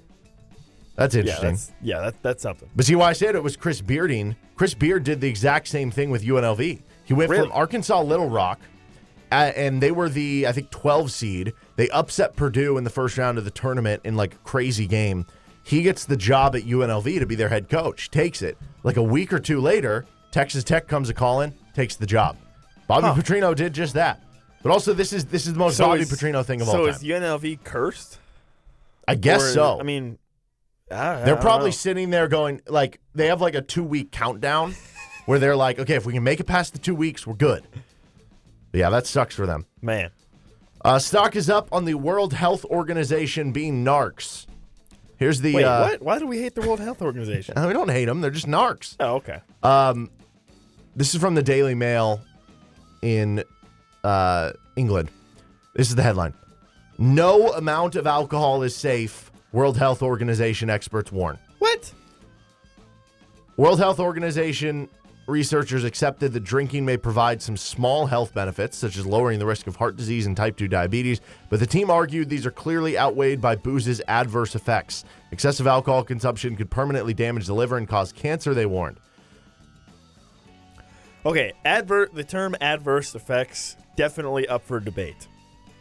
I mean, some of the effects, that's the whole purpose of drinking. Right? Yeah. Says NHS recommendations state adults shouldn't drink more than 14 units each week. That's 14 single shots of spirit or six pints of beer or a bottle and a half of wine over the course of a week. That's kind of a lot. They should also spread their drinking over three or more days to avoid binging. I mean, Yeah, that is a good six, amount, but six pints of beer a week, like that's kind of that's one pint a night, basically. That's kind no, of a but they said you have to spread it out Well, over exactly. Three or more one- days. So it should be two one- pints over three days if you have one pint a night, Mm-hmm. one pint a day. That's that. yeah, but they're saying don't to- do that. They're saying don't do that. They said spread it out. They're No, basically that saying would be spreading it out. no, one they're not. They're saying spread it out to just three days a week, basically. Oh, So it'd be like two. well, what's the difference between that and what I just said? I don't know. That's stupid. They have their reasons. Wow, that doesn't make any sense to me, honestly. Hmm. I mean, Nerds. A last one. Stock is up on early April Fool's Day for NFL Network. okay. I Did you didn't see this last night? I didn't even see this until He deleted morning. the tweet, so Okay, I didn't see this until this morning, but I caught the gist of it.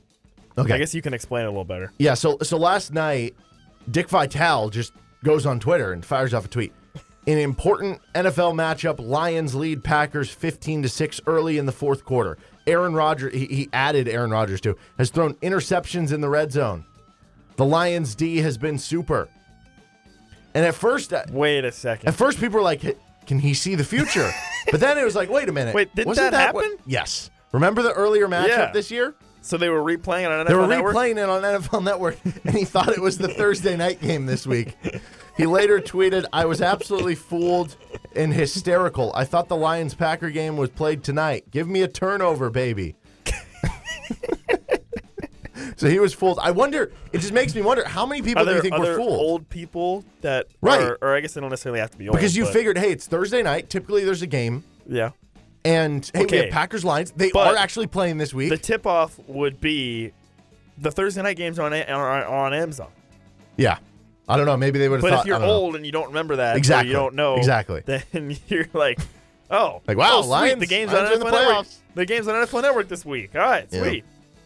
He's Nick Springer. I'm Derek Johnson. That's our sports stock market. Finish things up with game picks. This is RCST.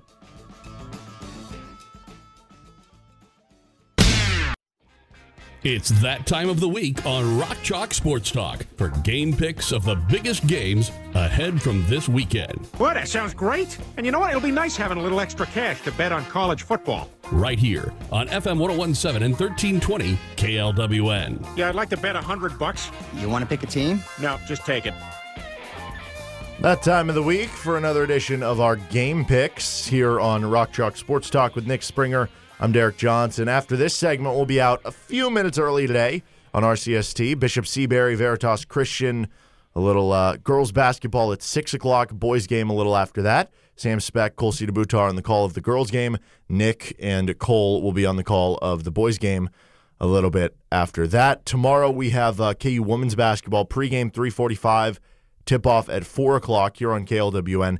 After the women's game is over, we'll switch over to whatever's left of the coverage of the KU men's game and then the post game after that. If you want the entirety of the men's game, you can hear that on our sister station tomorrow with 1059 Kiss, 1059kissfm.com, and the 1059 Kiss app. On to this week's edition of Game Picks. Nick, you on the football side are 81 94 and 5.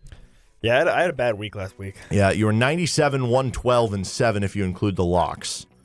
I am 86, 90, and 5, but I am just 99, 112, and 5 if we include the locks. So your locks are anti-locks. Yes, very Whatever much so. you pick as your lock, the opposite's going to happen. If we we combined your locks with my regular record, I think we'd be doing okay.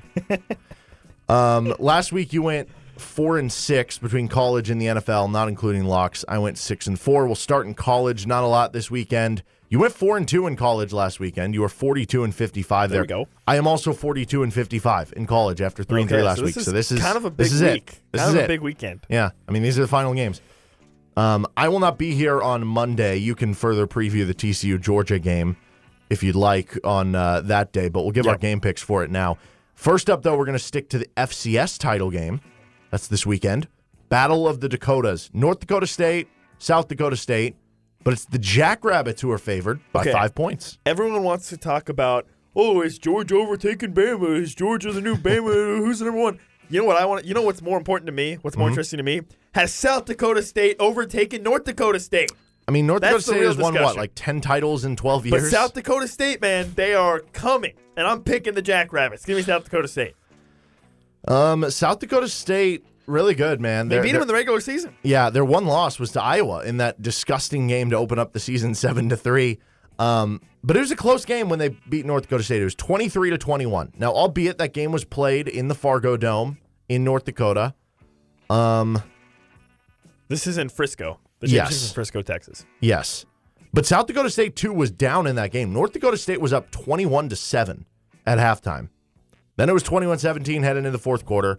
South Dakota State kicks a game-winning field goal with 3:49 to go from 18 yards out to, to eventually win by two. It's about as short of a field goal as you could have. My point there is being that I think these two teams are very close together. So I think five points is too many. I wouldn't Okay. be surprised if South Dakota State wins, but I think five is just too many points, especially for a team who just wins it every single year. Give me North Dakota State plus the five points. Okay. On to the FBS national title game. I, I think it's funny that we have number three TCU. Technically, if there was a poll that would have came two. out, they would have just like if they were They'd still doing two. weekly polls, they'd be number two. Yeah. Anyway, uh, number three TCU versus number one Georgia. The Bulldogs are giving up 12 and a half. Man, this is tough because I, I, I want to say that I think TCU has a chance, but I just I, I don't I don't know. I'm taking Georgia here. TCU they needed two pick sixes. They needed a one of the worst overturned touchdown calls of all time into a fumble by Michigan. Like I yeah, I'm gonna go with Georgia here. I just I don't know. I have a hard time seeing it. I'll take Georgia. I, I feel like the bet, if you want TCU, is TCU first half.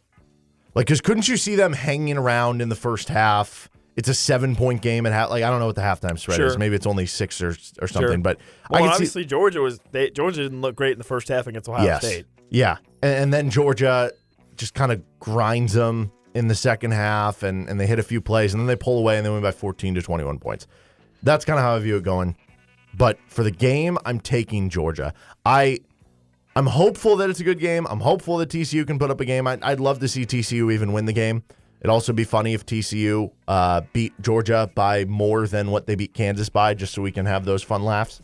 Um, but like I, I, I do think that Max Duggan and Quentin Johnston can expose a little of Georgia because that's that's the one weakness for them. That's a bit of the secondary. If you can throw the ball downfield, I think they'll be able to do that a little bit. I just don't know. They they really need Kendre Miller to play. Right now, he's questionable. DeMercado's good, but you need both those guys in this game. And I don't know that they're going to be able to run enough. And then on the defensive side of the ball, I think Georgia could just run all over TCU. Yeah. And that's Yeah. the big worry there. But counterpoint to that is Michigan tried to do that and it didn't That's- really yeah. work. Like it didn't really work most of the game. Yeah. Yeah. And and I don't know how to rank those two teams. Like in theory, I feel like Georgia has better It's players for the offensive line, but Michigan better- was averaging more rushing yards per game. Yeah. Yeah. Yeah. So I don't know. But I am going to go Georgia. But I think Georgia, yeah. yeah, minus 12 and a half. Going with my uh, head, not my heart there. Uh, number three, TCU versus number one, Georgia. Over under is 62 and a half. Yeah, this is interesting. I'm gonna go over, but I think the path to the under is very real and very there. Like, i imagine it just it does kind of become a blowout. If Georgia wins the game, like, you know, 38 to 17, or even like 41 to you know 20 or whatever, that would cover the under. But I, I'm gonna I have enough faith in TCU to score enough points. I'm taking the over. I'm taking the over as well. I, I really like this bet um, because I do think, like I said, TCU has certain ways they can exploit the Georgia defense. Now, consistently, maybe not, and they need Max Duggan to play a great game. But I think TCU can at least put up 28 points. And if they can put up 28 points, But Georgia's or at least win. 24, right? I think Georgia is going to put up 40 plus. I mean, Michigan put up 45 on TCU, even by Yeah. throwing a couple pick sixes. Yeah, yeah. So I think Georgia puts up 40, maybe 50 points. I I love this over. Lock of the week. You were 10 and 8 in college. This is a tough one. Obviously, there's not a ton of options. Uh, I've decided to go with Max Duggan over 28 and a half rushing yards. He's a pretty good runner, and I think for Mich- for TCU's running game to be successful, they're probably going to need to utilize more option stuff. I, I mean, if they just try to line up and just run HB dive at him, that's that's not going to work. I don't think. So I think the if if they want to have success with the run game, they're going to need to utilize more of the QB option and QB running, which Max Duggan's pretty good at. So I'm going to go with Max Duggan over 28 and a half rushing yards. So this one's interesting to me because the one worry for a rushing prop against Georgia when you're quarterback Is that they're college just going to be down and they're just going to throw, or you get sacked? Well, yeah, in, in college football, the sacks count for negative rushing yards. So if he gets sacked five times by a really good Georgia front, yeah, that's like negative 30 rushing yards you're going to have to make up for. But here's why I also like it Georgia plays a lot of man to man coverage. And if it's not there on the deep throw, sometimes you just got to take off. And CJ Yeah. Stroud, for instance, Stroud's not a big runner. In his three previous games ahead of the Georgia game, Stroud had 10 carries for negative one yards. Against Georgia, he had 34 rushing yards. So it's not like a, a number that jumps off the page. But more than 28 and a half. yeah, it's a guy who doesn't run a ton. I mean, he had coming into the game, he had 74 total rushing yards on the year. He basically boosted that by 50% in just the one game. So there are going to be opportunities for the quarterback to run. And Duggan is a very capable runner. He is. In fact, he's quite good. He's a better runner than CJ Stroud. oh, just, easily, uh, yeah. easily. So I, I, I lean toward liking it, but there is obviously that risk side with the sacks. I am just 7 and 11 in college unlocks. Uh, I'm going to go with Brock Bowers over 61 and a half receiving yards. Darnell Washington, their gigantic tight end, he's questionable. I don't think he's going to play for Georgia, so that's one less big tight end target for Stetson Bennett to go to. Um, the way TCU plays, they have two really good corners on the outside, but sometimes they can give up a little bit uh, over the middle to tight ends. I think there's an opportunity there for, for Brock Bowers to have a big game. He didn't have a big game against Ohio State. I think a bounce back for one of the best players in college football, over 61 and a half receiving yards there. On to the NFL, where last week you went 0 and 4. You are Yikes. 39, 36, and 5 overall, so you're still above 500. Even I- going, even after going 0 and 4. Yeah. man. I uh, went 3 and 1 last week. I am 44, 35, and 5 in the NFL. First up, this is the battle for the AFC South. Tennessee at Jacksonville. The Jaguars giving up 6.5. Yeah, I'm taking Jacksonville here. They're they're on a run. Tennessee stinks, and I think Jacksonville's just going to beat them up. I really do. I mean, think about it. Last year, same situation. Well, not not exactly the same. Where Jacksonville was in a game that was to decide the AFC South, not for Jacksonville, but for the Colts. and Jacksonville just blew their doors off. I mean, they they they beat the snot out of them. I suspect this that will happen in this game too. I don't think Tennessee's going to show up. I'm taking Jacksonville big. Jacksonville kicked their butt earlier in Tennessee. It was 36 22, but there was a late touchdown from Tennessee that tightened the game a little bit. It was it was like a three score game for a lot of that game. So that scares me a little, but I, I think that Tennessee, when they're an underdog, that's when they really like when they're when they're favorites, when they're supposed to be, when they're a one seed, when they're like that's that's when it's like, okay, this is not good because you're not that good of a team. Yeah. But when they are an underdog, like we saw it against the Chiefs, we, we see it against some of these better teams. They play stingy, they play good defense.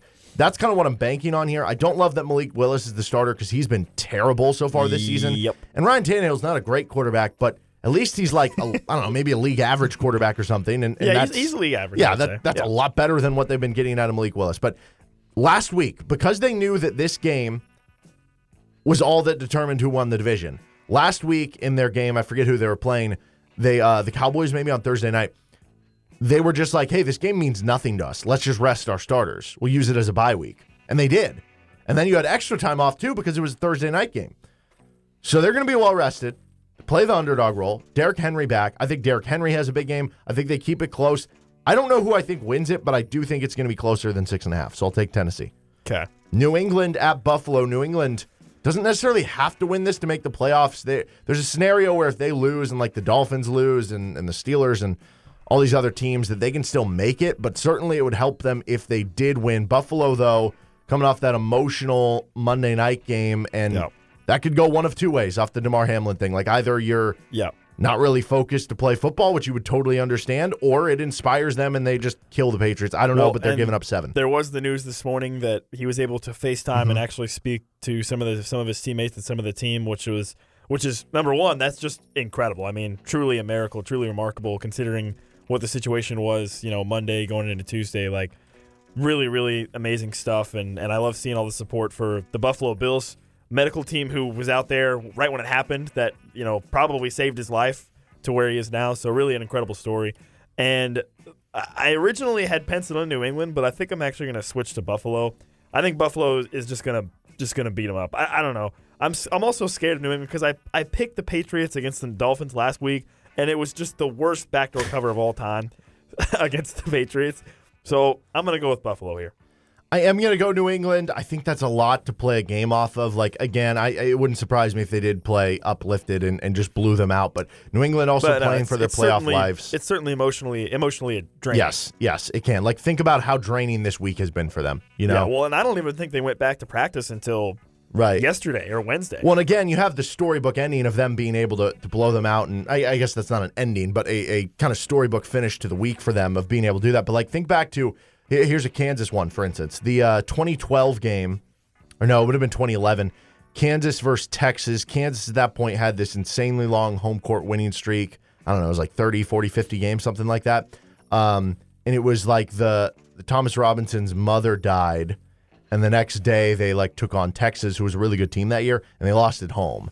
And that just draining. Like I remember hearing stories of like the Morris twins being up all night with Thomas Robinson and stuff, and that obviously would would certainly get to you in that game. So I, I don't know which way it'll be, but I, I'm gonna go New England plus seven. Uh, New York Jets at the Miami Dolphins. Miami has given up two points. The Joe Flacco Bowl. Here we go. Joe Flacco. It's actually it's going to be Joe Flacco versus Skylar Thompson. I Gross. Yes. Because I think Teddy yeah, Bridgewater out. is out. out. Yeah. Yeah. So Joe Flacco versus Skylar Thompson with, with the playoffs on the line in the year of For 2022. both, for for the For Dolphins, literally both yeah. teams. No, no, I think the Jets are out because they Oh, lost they to the Seahawks. Yeah. Oh, okay, okay. Well, anyways, the point still stands for the playoffs. Skylar Thompson versus Joe Flacco. Disgusting game. I'm gonna go with the Jets, but I mean, like, how can you reasonably pick a game where you have two third string quarterbacks? Joe Flacco is hundred, and Skylar Thompson is a rookie. Like, I, don't know. I, I'm gonna go with the Jets, but I, I honestly don't know. Yeah, I guess I, I like the Jets running game a little better. I like Flacco a little more than Skylar Thompson. I like the Dolphins receivers more than I like the Jets. Basically, it's a wash on offense, though. So who am I going to go with? I'll go with the better defense. Jets by far have the better defense. That's why I'll take them. But how crazy would it be if the Jets end up winning this game?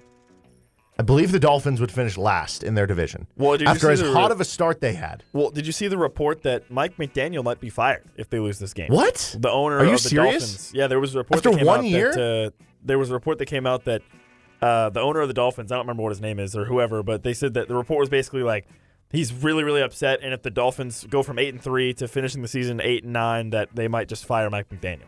That would be so stupid. He's he's been a you know I I think he's a great offensive play caller. It's still I guess is out. The jury's out on how he is as a head coach, but he's done at least an okay job. I mean, you've had quarterbacks hurt all year, and you're in the playoff race. I don't. Yeah. In year one, that's ridiculous. Dallas minus seven at Washington.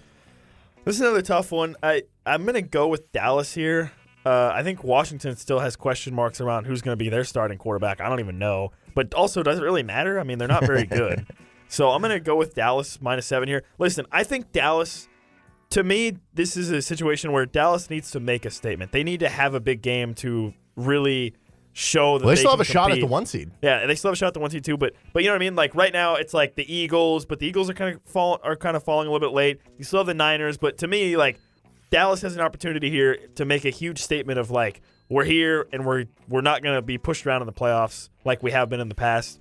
I'm going to take Dallas. I 100% agree with what you're saying. And they also, like I said, have a chance at the one seed. It's like if they win, the Eagles lose. I don't know what they need to happen with the Vikings and the 49ers. But all that is why I'm picking Washington. Because what does Dallas do in these big moments when They it's like they need to win? No, they do always choke. So I'm going That's to take point. Washington. That's Uh, a good point. Sunday Night Football, Detroit at Green Bay. Green Bay is in a win and you're in situation. Detroit needs the Seahawks to lose earlier in the day. And then if that happens, they win. They're in. Uh, the Packers are giving up four and a half. I just don't like the Packers. I'm taking Detroit here. I'm, uh, listen, Detroit. Ever since Hard Knocks preseason, they've been a great story. It, it, it- what's sad is for Detroit is like even if they win one of those close games they played in the first six weeks of the season, they would probably already be in the playoffs. So it's sad that they're in this situation, but I, I think they're going to turn up. And I, I mean, listen, I know betting against Aaron Rodgers is never a great idea, but you know what? Screw Aaron Rodgers, man. Give me the, give me the line. No, I, I want the Lions to make the playoffs. I really do. So I'm like rooting against the Seahawks. I'm rooting for the Lions, but uh, I'm I'm going Green Bay. That's that's what my head says. Minus four and a half. You know, it just feels like it's I guess I bet with my heart much more often. Who, who would you be more afraid of if you were an NFC playoff team that had a higher seed? The Bucks or the Packers making the playoffs? I think Packers. I think I agree with you. They're hotter, Packers. and I don't know. With, with the with the Packers, it feels like they've turned a corner with all the young I mean, receivers well, and stuff. what's- with the Bucks, sucky- it's just like they want a well, crappy what's division. terrible for like the Cowboys or the Eagles is if they don't win their Mm-hmm. division, they're going to be a wild card team and going to probably have to play On at, the road. Yeah. Tampa Bay, which I guess that would scare. That would be Yeah. scary. Okay, lock of the week. You are six nine and two in the NFL. All right, lock of the week. I'm going with Carolina plus three and a half versus New Orleans. Uh, they, unfortunately for Carolina, they didn't get the win against Tampa Bay, so I think they're out of the playoffs. I think they're out of winning the AFC, winning the NFC South. I don't think they make playoffs, but the the Saints suck, man. Like they're just bad. They're just bad. So I'm gonna ride with my boys. Give me the Panthers. I am just six and eleven, so probably don't do this, but I'm going Minnesota minus seven and a half at Chicago. Minnesota has to win this game to still have a chance of. I don't even know if they can get the one seed. I don't think they can, but they can definitely. Right now, they're the three seed, and they need to win this one to even get the two seed, so that you are hosting that that divisional round game at that point. Chicago's not even having Justin Fields; he's out. Uh, Minnesota's coming off that blowout loss to Green Bay. I, I think they cover the seven and a half. Kind of a statement game for them. KU game picks: Kansas minus one at West Virginia. I'm gonna go with Kansas. Okay. I just always do. I'm gonna go with Kansas.